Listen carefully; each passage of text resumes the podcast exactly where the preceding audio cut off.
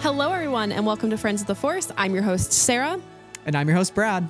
And on today's episode, we bring you an exciting interview from the world of books. Surprise. I bet you weren't expecting that one, guys.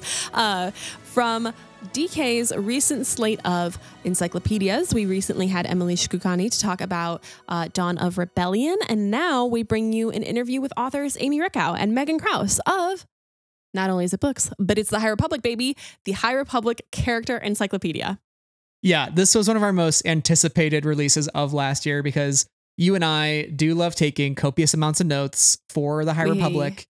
We have Uh, been known. Yeah, and especially when we started out in Light of the Jedi, there were so many characters to keep track of, uh, and to now have them all in one place, I think is amazing. With biographies, uh, with their heights, with their pronouns, with fun facts about them. Like this book has everything, and I think if you are deep in the lore of the High Republic, it is for you. If you're trying to get your feet wet a little bit with the High Republic and see what it's all about, this is something you might want to peruse and see if any characters stick out to you and maybe you want to try a book out. I don't know. It's for everybody honestly. And um, to finally have it in book form all in one place uh, is pretty special. And it includes many of our favorites All of our favorites, literally all Yeah, of them. literally all of them even kevin and then- tar yeah it- he's in there All of our favorites, and then everybody else's favorites too, because it is pretty comprehensive. It is an awesome, awesome book. Yeah. If you don't know uh, Megan and Amy's previous work, uh, Megan has written for Den of Geek, uh, Star Wars Insider, uh, and now this is her first book, uh, official book for Star Wars, which is very, very exciting.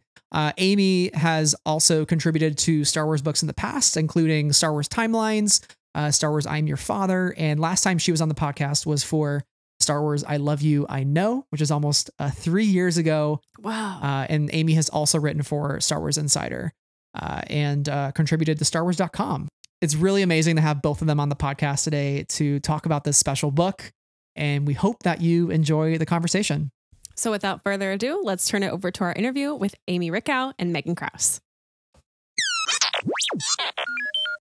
We are so honored to be joined by Megan Crouse and Amy Richau. Welcome to Friends of the Force. We're so happy to have you and to talk about the High Republic, which is exciting. Yay! Thank you for having us. Yeah, thank you so much. now that the High Republic Character Encyclopedia has been on bookshelves for a little over a month at this point, how does it feel to have that out there in the world? People are perusing it and and trying to find their favorite characters and favorite places and groups. What what are the emotions that are going through your guys' minds?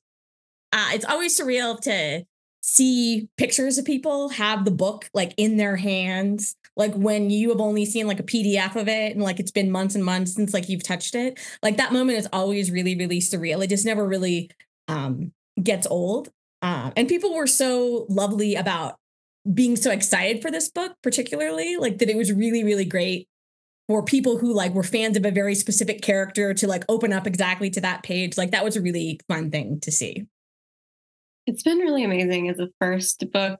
Um, this is my first book that will be a somewhat permanent resident in bookstores as opposed to magazine articles. And I hunted down several copies in the wild just to look at them. And people have been so kind about it. I totally kind of coincidentally am not on Twitter as much anymore at the same time as my book is coming out. So I may not have gotten the complete Twitter experience, but people have been really enthusiastic, as as Amy said. It's always like, I think, so exciting, especially within the High Republic community, because the High Republic fandom is so enthusiastic about everything, and it's I, I find it a delightful place to be online. So um, I am I always excited when a new book comes out and everybody's got it, and I didn't even author any of these books. I'm just I'm just here. Know, I mean, it was really apparent um, in London at the last Star Wars celebration. Like the High Republic community was like they were there in force. They were excited. You know, like they like you know someone asked me for a selfie on the airplane home, like you know because they were excited about the High Republic character encyclopedia. I was like, I will never be as famous as I am, like for this weekend, like the rest of my life. Um, so it was that that that really kind of made it even more exciting because I got to meet so many High Republic fans in person at that event. Yeah, Star Wars Celebration can't be beat, in my opinion. It's the best. Sometimes I feel like the High Republic fans are, are having the most fun, you know? Especially when you're at that those panels, you're just like, ah, this is this is great. I love, I mean, because I am one of these fans as well, I love when fans get attached to really specific side characters. And there's, I had a great sense of responsibility over some of the characters here, or not over them, but over like the portrayal of them, because I knew fans are going to be looking for, they're going to flip right to their character, you know, and that's such a fun experience. And I want that to be good for the people who read this book who love the High Republic. I can say, at least for me, as I was flipping through it, I had that experience. I was like, yes, yes, love of my life. like very aggressively, but like very positively we always kind of start the podcast, uh, you know, getting to hear about people's Star Wars stories. And Amy, we did have you on a couple years ago uh, with the release of "I Love You," Star Wars "I Love You." I know. Um, we got to hear a little bit about your Star Wars journey, starting with Return of the Jedi. Uh, and Megan, this is your first time joining us, so we'd love to know more about, uh, you know, when you became a fan of Star Wars and what's been overall your personal history with Star Wars. So I recall seeing Return of the Jedi as a child, but very briefly, and it is not when I became a fan. Um, I saw the scene with the droids being tortured in Jabba's palace, and it frightened me so much that it became one of those childhood scenes that you can't remember whether it was a nightmare or something that you'd actually seen. um, but then if you fast forward to the 2000s, uh, I saw the trailers for Attack of the Clones, and I was so fascinated by the world building that trailer implied by Coruscant and by the creatures. Um, I told a friend I was excited about it, and she was like shocked to learn I'd never seen the original trilogy. I'm still not entirely sure how that happened, actually. Um, but we so we watched those, and then a lot of things happened at the same time. I loved the originals. I loved Attack of the Clones and The Phantom Menace. I read the Thrawn books and the Jedi Academy books and the New Jedi Order all in as quick succession as I possibly could. Um, the first Star Wars fiction I remember reading was an insider story called Emissary of the Void Part 4 by Greg Keyes. And I always laugh about this when people ask me where to start with Star Wars books because, like, I can give them good answers, but the first three parts of Emissary of the Void were in a different magazine that I had not read. And I loved the part of the story that I read. So I believe in jumping in anywhere. Um, and then I just sort of stayed and I had a lot of Star Wars opinions. And eventually I had enough opinions that someone decided to pay me for them. And then uh, started working for Den of Geek and kind of went on from there. It's not a bad place to be in to have enough opinions that people want to pay you for them. yes. And that was um, I was very much in support of women in the Star Wars community and female characters and kind of made a niche there. And the community of people who were invested in that in particular were made that a really good time to get into fandom. Amy, uh, Sarah had mentioned it as well. Uh, you were last on the show three years ago and like honing in on each of your journeys with the High Republic. I think Christina points it out in the foreword that this storytelling initiative came at a very tumultuous time in our lives. Sarah and I definitely relate because we were down in the dumps during uh, COVID, and and this is something that we had all to look forward to. Um, so as we're reflecting on the anniversary for both of you, and Amy, we can start with you. Um, what has this era, the High Republic, meant to each of you? Yeah, it's really interesting looking back um, because my first book was Star Wars I Love You I Know and I got that job in the summer of 2020 and I mean I was like literally playing Animal Crossing in my patio. Like it was like such a 2020 kind of you know like cliche of a memory. And that really like made that year obviously much you know better. It gave me like it was like a goal that I've been working towards for so long. And you know the idea of the High Republic you know a new era of star wars like doesn't pop up you know every day.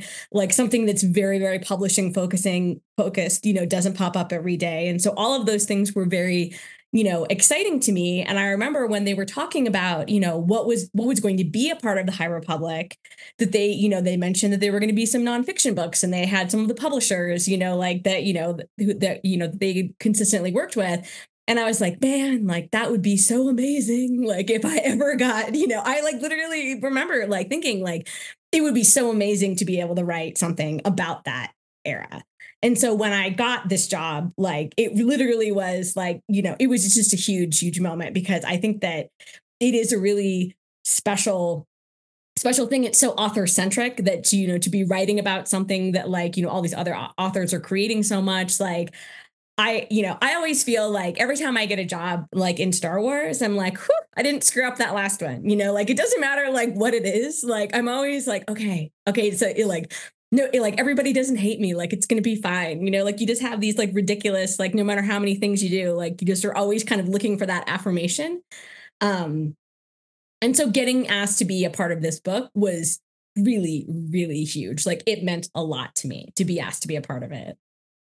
This is a really interesting question to, to me because Light of the Jedi came out when I was full time freelancing for for reasons that were not related to COVID. And I needed the work with Den of Geek reviewing Star Wars books, although it wasn't and has never been the majority of my income.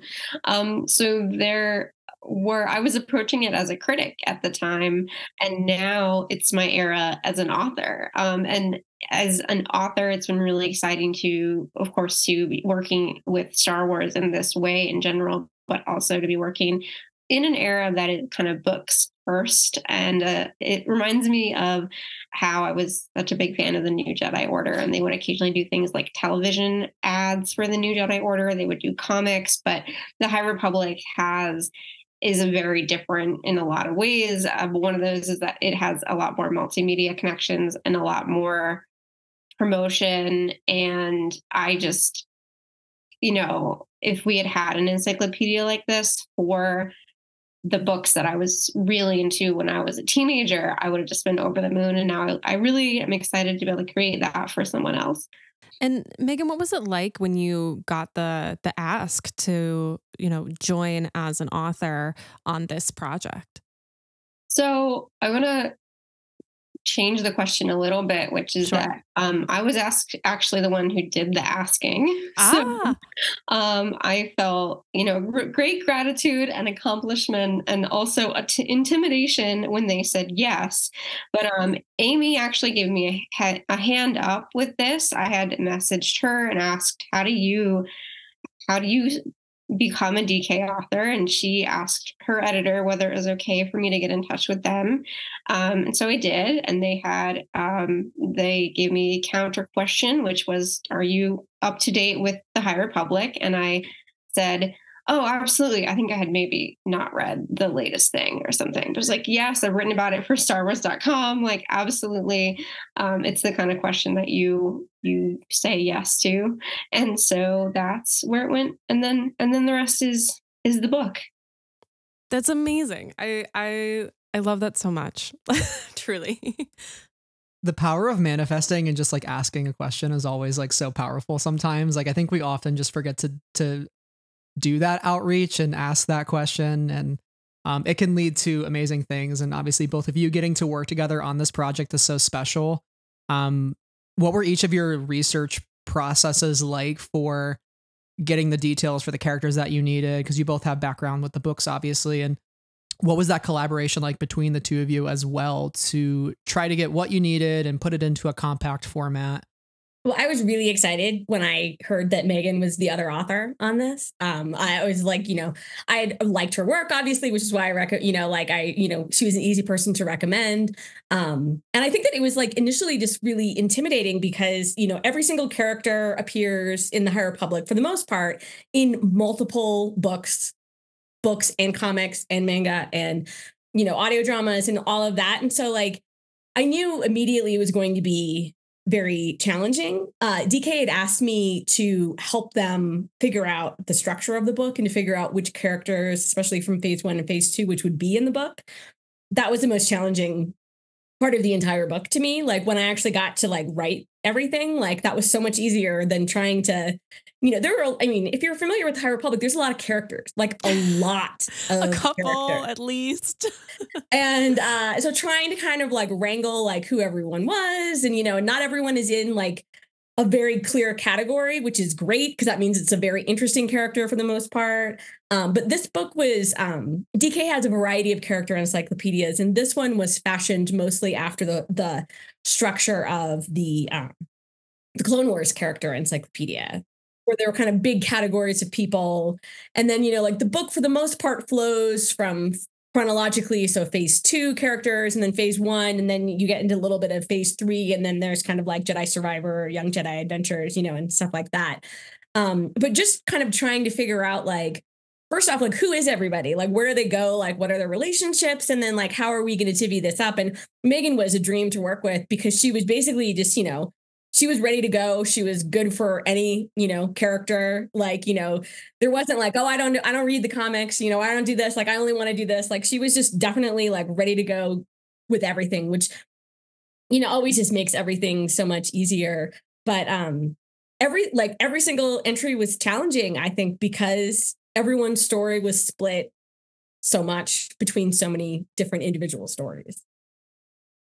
I learned so much from Amy on this book about the layout aspects. And I'm really glad to hear you say that my willingness to take on any character was helpful because I almost felt like, oh no, like, should I have more structural thoughts about this? Like, should I have more opinions about which character? Like, I want to be, I want to be up for anything. So that's good to hear. I, this, because this is my first, in, uh, you know, encyclopedia, I had never worked even like in terms of counting by spreads before. A lot of layout things were familiar to me. So Amy taught me a lot about even like what questions to ask when approaching the the way like the decisions about the layout you make in a book like this.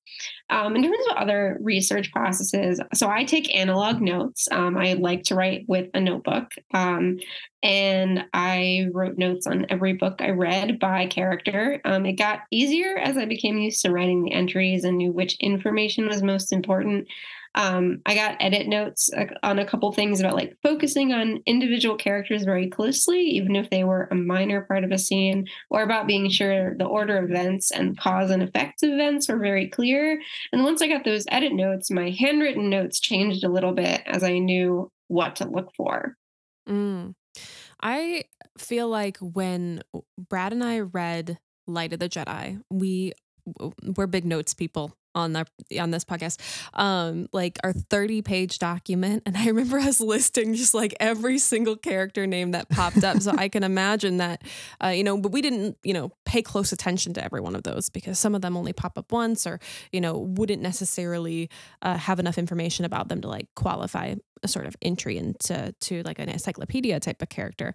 But even doing that for just one book, because I think that was the only one that we really we were like must attach ourselves to every piece of information in this. Um, mm-hmm. I can imagine was a pretty large task.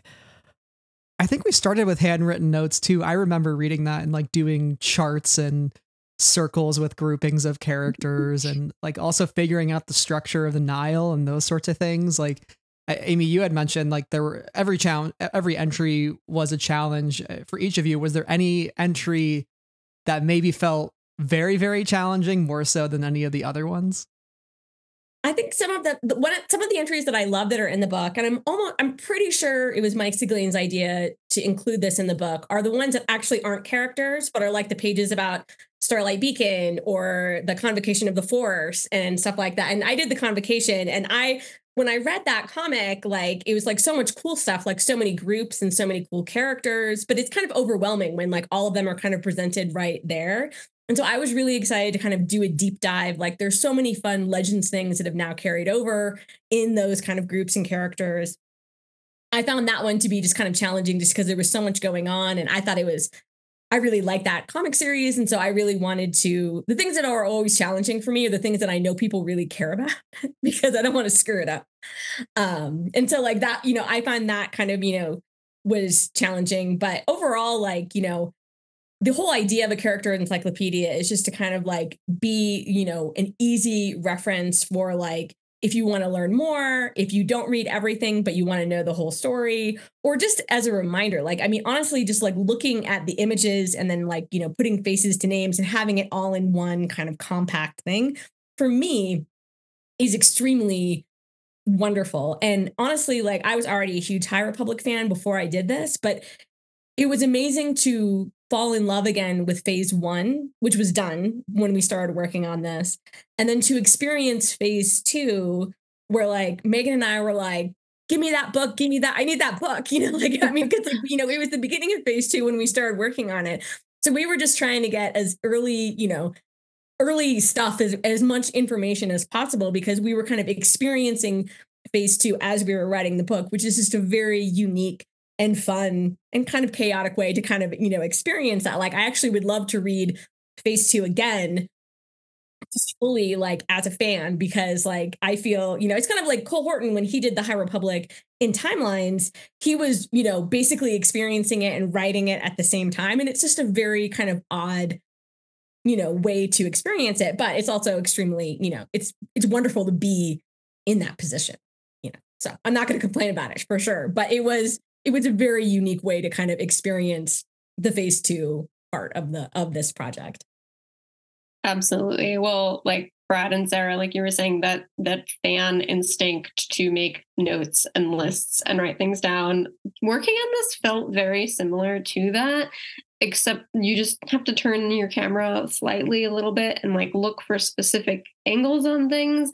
And then also you are getting material that is very early, which is very exciting and very daunting. Um, I think in terms of difficult pages, oh, also Amy, shout out to the convocation of the force page because it's very cool. Um, I didn't, I hadn't seen how the um, the characters were labeled when I like before I saw your completed page, and it's just very satisfying. Um, I think characters, so like Zeetar, for instance, who is a relatively minor Nihil character, but who appears in a lot of critical scenes. He faces off against Avar Kriss. He appears in several books and several comics, but like for very brief amounts of time. And I had maybe 50 words to summarize all that. So it was a ton of research for a very small entry and those things were definitely challenges fun challenges but um the amount of like i would have five books open in front of me digitally or physically in order to just choose like one verb in a 50 word entry. I so believe that. With these books. Amy calling out something that you said too quickly I, I think that is the best part of these books is that they're they're sort of for everybody. Like if you're I think sometimes it's hard for people like Sarah and I to really take a step back because we're so lost in the sauce that it's like, how did they do it? How did they only write a couple sentences on Keven Tarr? They're they're masterful at this. It's amazing. but for somebody who's not familiar with that character, like you're getting all those need to know bits and you're distilling it down into like its most important elements, um, while still being satisfying for all the fans who want to find their favorite you know High Republic Lepshido somewhere in there and you know read about them for a couple a couple uh, paragraphs. So again, just like well done to both of you for for getting like kind of encapsulating the entire initiative all into one one book. It's really something incredible. And also, man, these authors have written so many characters. yeah. and we still have phase three ongoing. I know sometimes I would be like, you know, like, can't we reuse this path character a few more times? You know, like there's a new one. Like, you know, every time there's there's just more and more. And I was really like, I think everyone has their favorites, you know, of their big characters and their smaller characters. And I kind of like, I love the Grafs and the San Tekkas. I love those two families. I love like the history of them. And so I was trying to like shove as many of those characters in. I'm like, no matter how small they were, I was like, no, no, no, they're like, they're fine. Um, but one thing I really love about like obviously the High Republic is very Jedi centric. Like that's just a big part of it. Um I I really was excited to do a lot of the entries in the Republic and the Citizens chapter though because I think that some of the some of my favorite characters are not Jedi and they're not villains and they're just like the people who are just kind of like they're, you know, around the galaxy doing their best. And so it was really, really great that this book could give so much real estate to not only smaller characters that you know don't get aren't going to get like YouTube videos or like you know like their own comics and stuff like that, but also just to kind of more of the secondary characters um, who I find you know very very appealing in the books. Yeah, like I love the entry for uh, Joss and Pikka Adren.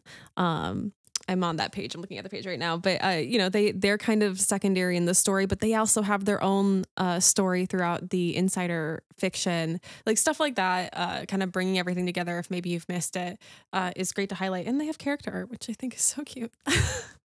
Yeah, no, it was always like, you know, we were seeing some of the art that hadn't been released yet was one of the funnest parts of the whole process. It's really exciting in this book to like put some faces to some some names that I like hadn't even thought that far in that character. Um, and so I love seeing all of the character art that I hadn't seen before. Um, but kind of speaking about layouts and obviously these books are are created by so many people who work on the graphic design and, and the, the layout and uh, sourcing all the pictures and those sorts of things as well. Uh, were there any particular layouts aside from Convocation of the Force, which is gorgeous? And I do also love how all of the, the characters are labeled um, so you know who is in what faction. Um, were there any particular kind of entry or layout or spread that you were uh, excited or yeah, but the spreads that you were excited for people to see or excited to finally see the end product of yourself? The timelines were a relatively late addition. And so I was definitely excited to see how they would end up on the page because I felt like I wrote them at, at light speed, but I knew that they would look very professional and like they were written at a normal speed once they appeared in the book. Timelines are hard too. That those are like I, I know Amy had to do it once with the timelines book. I know. Yeah. I, I had actually joked with so Matt Jones was the main editor for this book, who I worked with several times, and he's like he's a spreadsheet genius, and he just is mm-hmm. so like knowledgeable about Star Wars and loves it so much. And you know, it was very funny because I think we'd had a timeline joke kind of early on, and he was like, "No," because like he worked on timelines, and we're like, "We're not doing that." And then he was like, "Guess what, Amy?" you know, like we're coming back. I'm like, all right. I'm like, I love a good timeline. Um, but I think that, you know, the beauty of some of the layouts is that like some of the, I mean, the annotations of character encyclopedias are always hilarious. Like, you know, like you always want to have some like ridiculous things in there. It's it's usually a reference kind of author's only chance to kind of try to insert some weird thing into canon, you know, because for you know, you're writing an encyclopedia, you're not making things up new.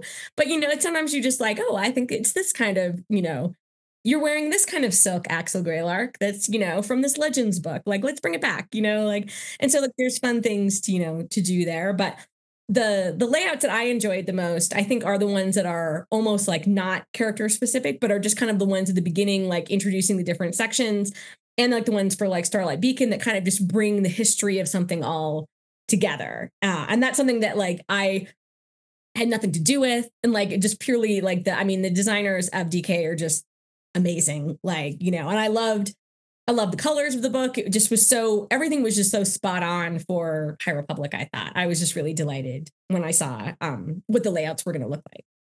Kind of obsessed with the end papers as well. Like this. Oh, I know Lourna. They, She's so like hilarious. Like every I, I open it up and all I see is Lourna. Oh. as you should, as you would like. I know. Yeah, as she demands. but like no detail is passed over in these books by the by the DK team, and I have to always appreciate that about each of these encyclopedias is that they're always informative and they're always gorgeous. There is, I'm sure the answer is yes, but you've seen the egg in the index, right? Yeah, the egg. do, do not get me started. or maybe we should get started. Actually, that, that's a great segue, uh, Megan, to one of our questions. Um, we, we talked about this a little bit at, at New York Comic Con as well, uh, and we have a we have a segment here called Egg Talk, where basically we just talk dive deep into the lore of the leveler and the nameless and all sorts of things that are very wild and speculative. But um, I know you had mentioned at New York Comic Con that you got to uh, write the nameless page, and you talked a little bit about it during uh, the panel, and you said it was a technical challenge in a fun way, um, but you still loved the nameless. And I would just love to hear if you could expand on that a little bit in terms of like what that technical challenge was and like why it still was fun, and also why these creatures who are so fearful and and so unlike anything we've ever seen in Star Wars, like why you have a soft spot for them and have grown fond of them. So, as Amy said, annotations are a place for encyclopedia like lore writers to get a little bit creative. So I felt very um very excited to be able to write annotations for the nameless and what i wanted to do was write things that didn't contradict anything in the books didn't like didn't invent too much, but that did make them feel a little more like real animals, thinking about how does their anatomy work. Um, so that was the technical challenge there. Um, I'm always into monsters. It's one of my favorite things about Star Wars is that there are creatures that are cool and frightening and they fit into their ecology in mysterious science fiction ways. Um, the Nameless remind me a lot of the Voxyn from the New Jedi Order. Um, they feed into this fantasy of like knights fighting dragons um, with this twist because they're extra dangerous against Force users.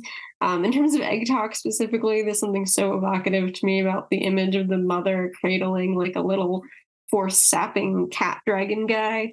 I just think they're very cool.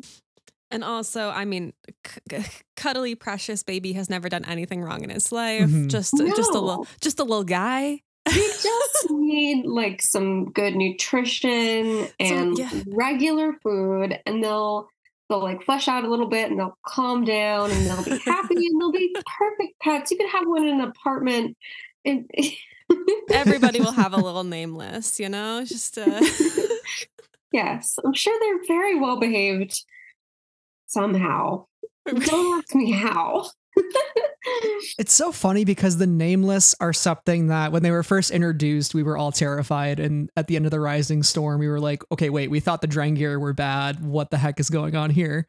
Uh, and now they've, I think, slowly over time, even though they still are very scary, they're taking on that sort of like, like Sarah said, that oh my, it's my little baby, it's my little baby pet.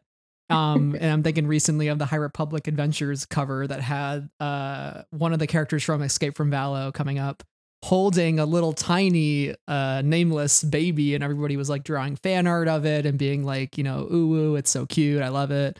Um and i really i really love that kind of like flip of the switch let's go animal rights for the nameless for the leveler in star wars and i think that's pretty neat that we're at that point in time this is a consequence of me not being on Twitter much anymore. So people send me baby nameless fan art. I don't think I've seen this.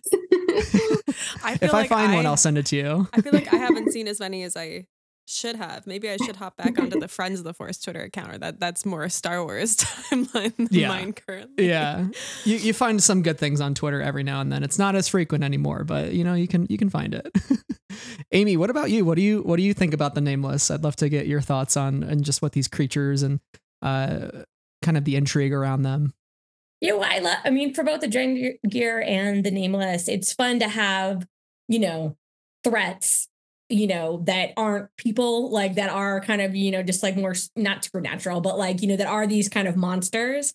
Um, I think it's fun. The, um, all the concept art and all of the art that has come out about the Nameless is so like extra like and i mean that in a very very like positive way like it just kind of really you know like the colors and the shapes and like everything is just so like you know dramatic like it's just such a like this crazy kind of like you know being that i think it's really great because it kind of sets your imagination you know on fire you know a lot of the in the comics like when they show the jedi kind of coming in contact with the nameless like it's beautiful it's terrifying it's frightening it's like just a whole bunch of things just a whole bunch of emotions and so i think it's really you know I think it's an interesting way to kind of like come up with like the what scares the Jedi, you know, which is kind of like the big driving force. Like, it's interesting that you know so much of the High Republic is about you know these kind of mysterious creatures. I'm I, I'm always like good for a monster too, so I give them a thumbs up.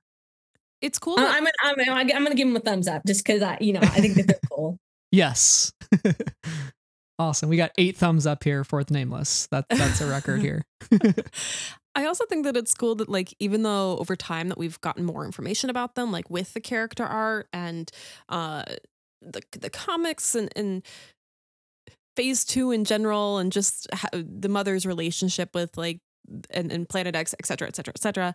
Um, even though we've gotten more information about them over time, they still remain quite mysterious and I think imaginative in the reader's mind. Because when we first met them and we first kind of saw the end of the Rising Storm, I just kind of remember thinking about like oh it's like a blob like it's it's like a too fast we don't even know what it looks like it doesn't look like anything it doesn't have a physical form and then getting the character art and i'm like oh I'm thinking about this differently, but still have so much to think about. It's been exciting over time to see how the leveler uh, and the nameless developed, um, in, sure. at least for the reader's eyes. I really like them as a connection between the two phases. Yeah, absolutely. And and like Amy said, the idea of fear. Um, I think it's really cool. For a while, Star Wars. Uh, I mean, all Star Wars is about hope, and I think it's cool that fear is this sort of like new buzzword, and kind of thinking about what that means and what it means to overcome fear. And um, I'm excited as a fan to see how that all plays out in Trials of the Jedi for Phase Three, and that's going to be uh, so exciting. But even thinking larger beyond the High Republic and into all of Star Wars, um, we've asked authors this question a couple times, and it's always a fun one. Pick your brains and see what answer you give. Uh, if you could have a character from any other era sit down and have a conversation with somebody in the High Republic who might be fe- who probably is featured in this book, because um, everybody's in here, uh, who would you choose and what would they talk about? So I thought about this, and the first person that I thought of is that I would love for Rey to be able to go into the High Republic era and meet all of these Jedi because she's so like alone and she doesn't know what to do with her, you know, powers and she doesn't know what a Jedi is and she's got such a small vision of like is this what a Jedi is supposed to do? Like is this the only way you can be a Jedi? Like and like that's just where, you know, everything was so narrow-minded, you know, like in the later years about like this is what a Jedi does, like they don't do this, they do this. If you do this, then you're kicked out. Um and I think it would be so wonderful for her, because I love her, to be able to go in the High Republic era and like meet way seekers who are just like, oh no, like, you know, there are these rules, but we don't follow them. You know, like, and just like to see all of the the ways that different Jedi deal with the Force and deal with the Jedi Council and deal with all of that stuff. I, I think that that would be fun for her.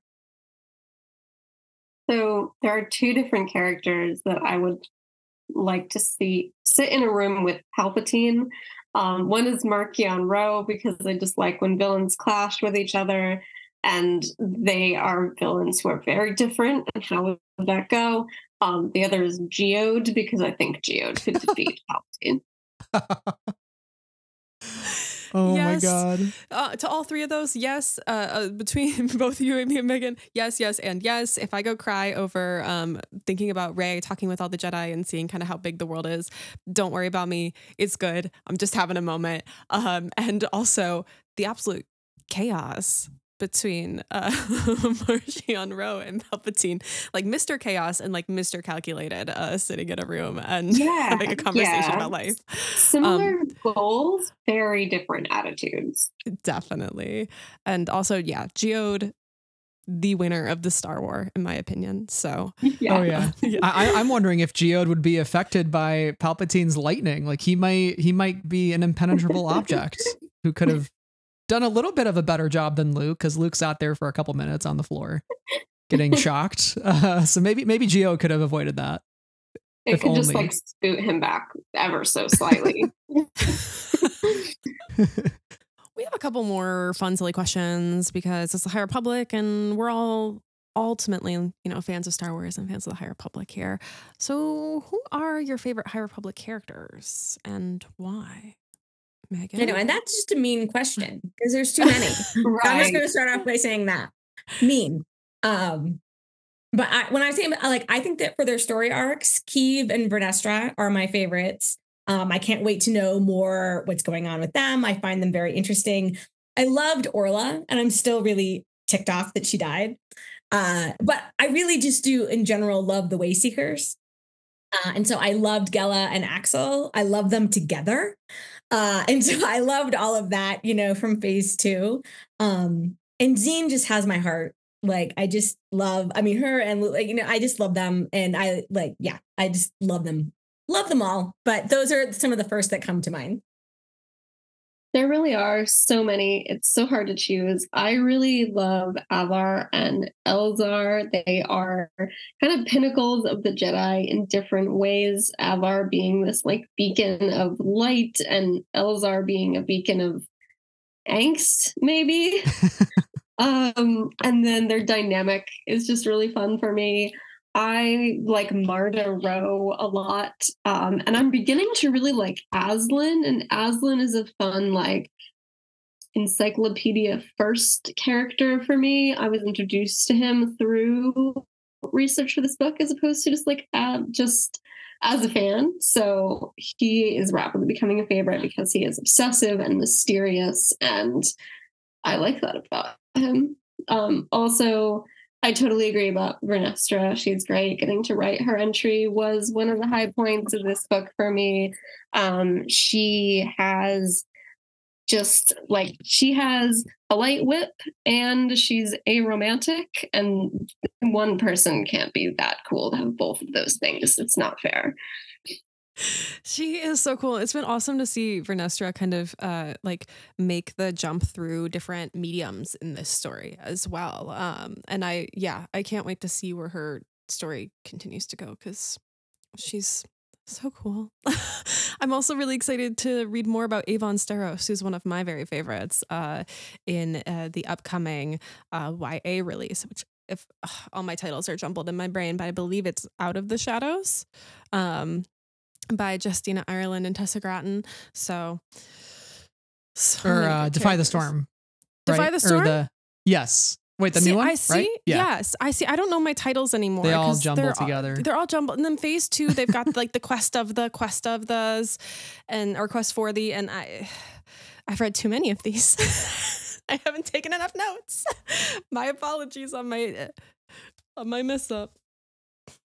Megan, I have to call out Aslan Rel he is also a favorite of mine and he was he was my phase two glove shadow where i was like always talking about aslan. I'm like aslan is the key to all of this. He's so cool. He's so in- interesting. He keeps popping up. And we for a while were speculating like who is the hooded figure with master yoda? Who is it going to be? Who is it going to be? And when it became aslan rel in the shadows of starlight comic we we both lost our minds. And um i think it is so funny that in in the character encyclopedia his his whole page is just his young self. Like he's got yeah. he's got yeah. this like picture of him and he looks very happy and strong. And there's like a smaller picture of it him next to him where he is like on the ground writhing in pain like looking at yes. the ground terrified. And i'm like that is just the juxtaposition and the duality of aslan rel. He is a man who he's a good man who bad things have happened to and i wish him the best I mean, but he's I so feel, intriguing I feel exactly the same way when you're first introduced to him. He his role is kind of subtle. Um, bad things happen to him at the Battle of Dalna. Some of that, the way that entry is the way it is, is because of timing. Um, but I was really just I felt I was spoiled for choice choosing a quote for Aslan because so many of them were very good, and I wanted one that was kind of spooky for him. So he gets, uh, yeah, he has I, I like his vibes. yeah, the the hallucinations still haunt me. It's is is yeah, Aslan Rel energy, very much so. Uh, for each of you, what is your favorite High Republic book or comic? It doesn't have to be the favorite; it can be one of your favorites. Um, I think for me, for the comics, uh, I loved Trail of Shadows uh, I thought that that was like a really really cool mini series, and I uh, I was very happy to write those characters because I like that's like always been one of my favorites. That was like a standout for Phase One, um, and I really really love Out of the Shadows. Uh, like I thought that that was such a strong book. I loved those characters. Um, I think that you know, I, I all of the books are really strong. Like I also really love Cataclysm. Like I love Quest of the Hidden for the Hidden City. Like I really have kind of favorites in all of the different you know categories but um those are probably my the ones that uh although Light of the Jedi is also just like up there because like it just was the perfect introduction to this world, I think, in this era. I really like Path of Deceit. It's the one I've read the most, both for research and as a fan. Um, Path of Deceit by Tessa Gratton and Justina Ireland. It's a good place to start if you don't mind starting at phase two. Um, it introduces my faves, Yana and Marda Ro. Similarly, not a good place to start, but the short story A Closed Fist Has No Claws by Tessa Gratton in the Tales of Light and Life collection is also it's just it's just a good story. Like there are some it absolutely adds to the character. It really connects the two eras in an interesting way.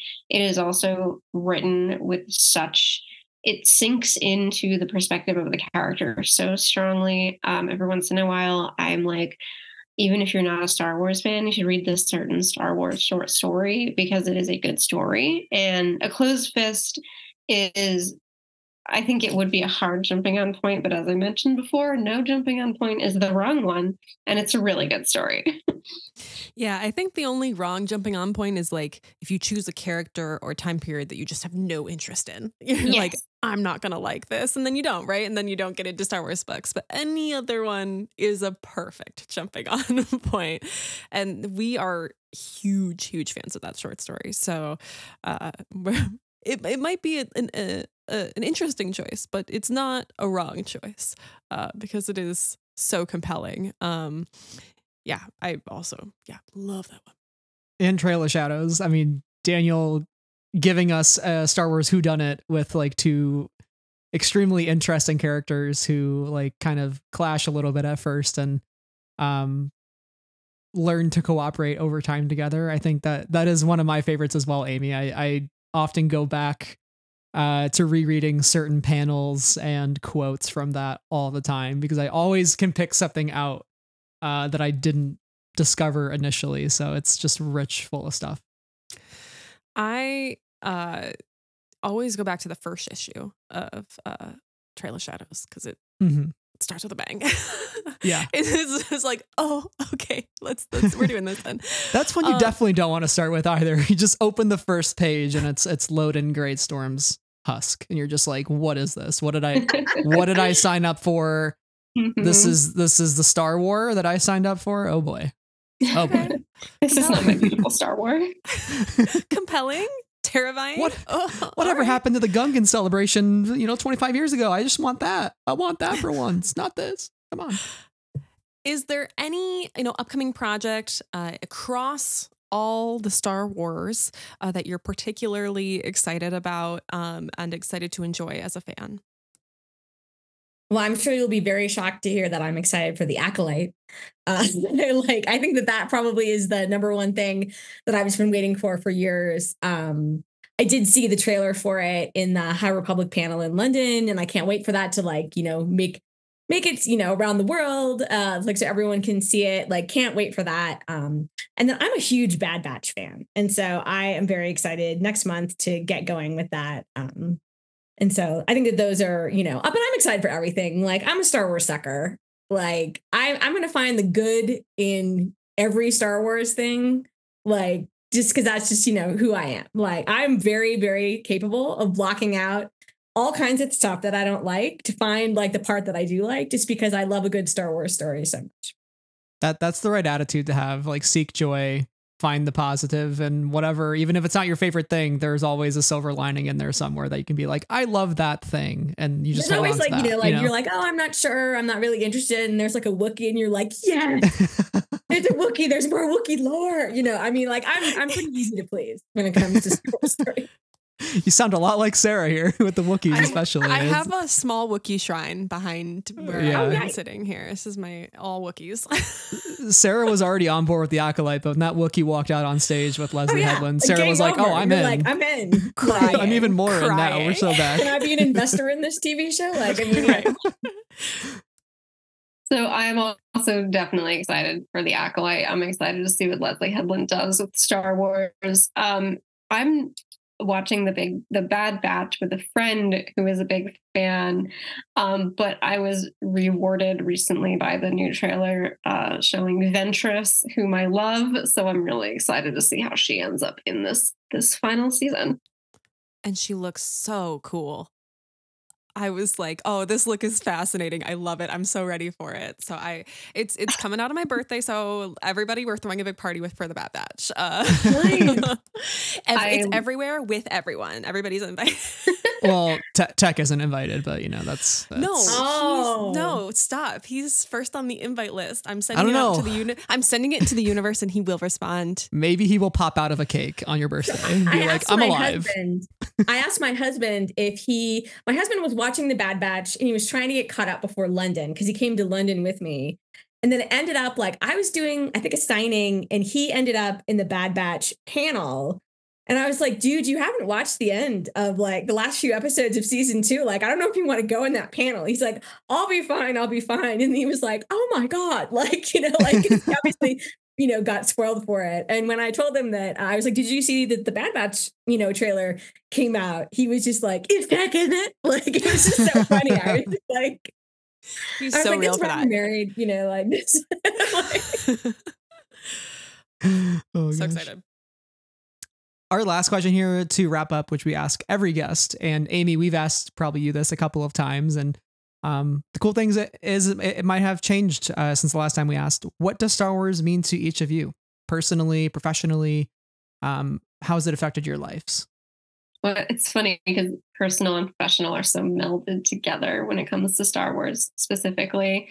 And that's related to kind of what I how I feel about this, which is like at, at the risk of doubling down on a Rogue One pun. Star Wars is about aspiration. Um, it's about the nobility of aspiration, like Luke's drive to become a Jedi, or it's about the grim consequences of aspiration, like the story of Screecher's Reach in the uh, animated series, which was one of my favorite Star Wars stories to come out in the last five years, probably. Just an incredible short animated story. And all of that is sort of about who do you want to become? What will you do in service of becoming that person? And that's a theme that I think resonates with me uh, in Star Wars, no matter what changes about it. And of course, it also just means fun. You know, like lightsabers are cool. On the one hand, I have these very, like, I have these thematic thoughts about it. On the other hand, I just like a good monster and a good laser sword.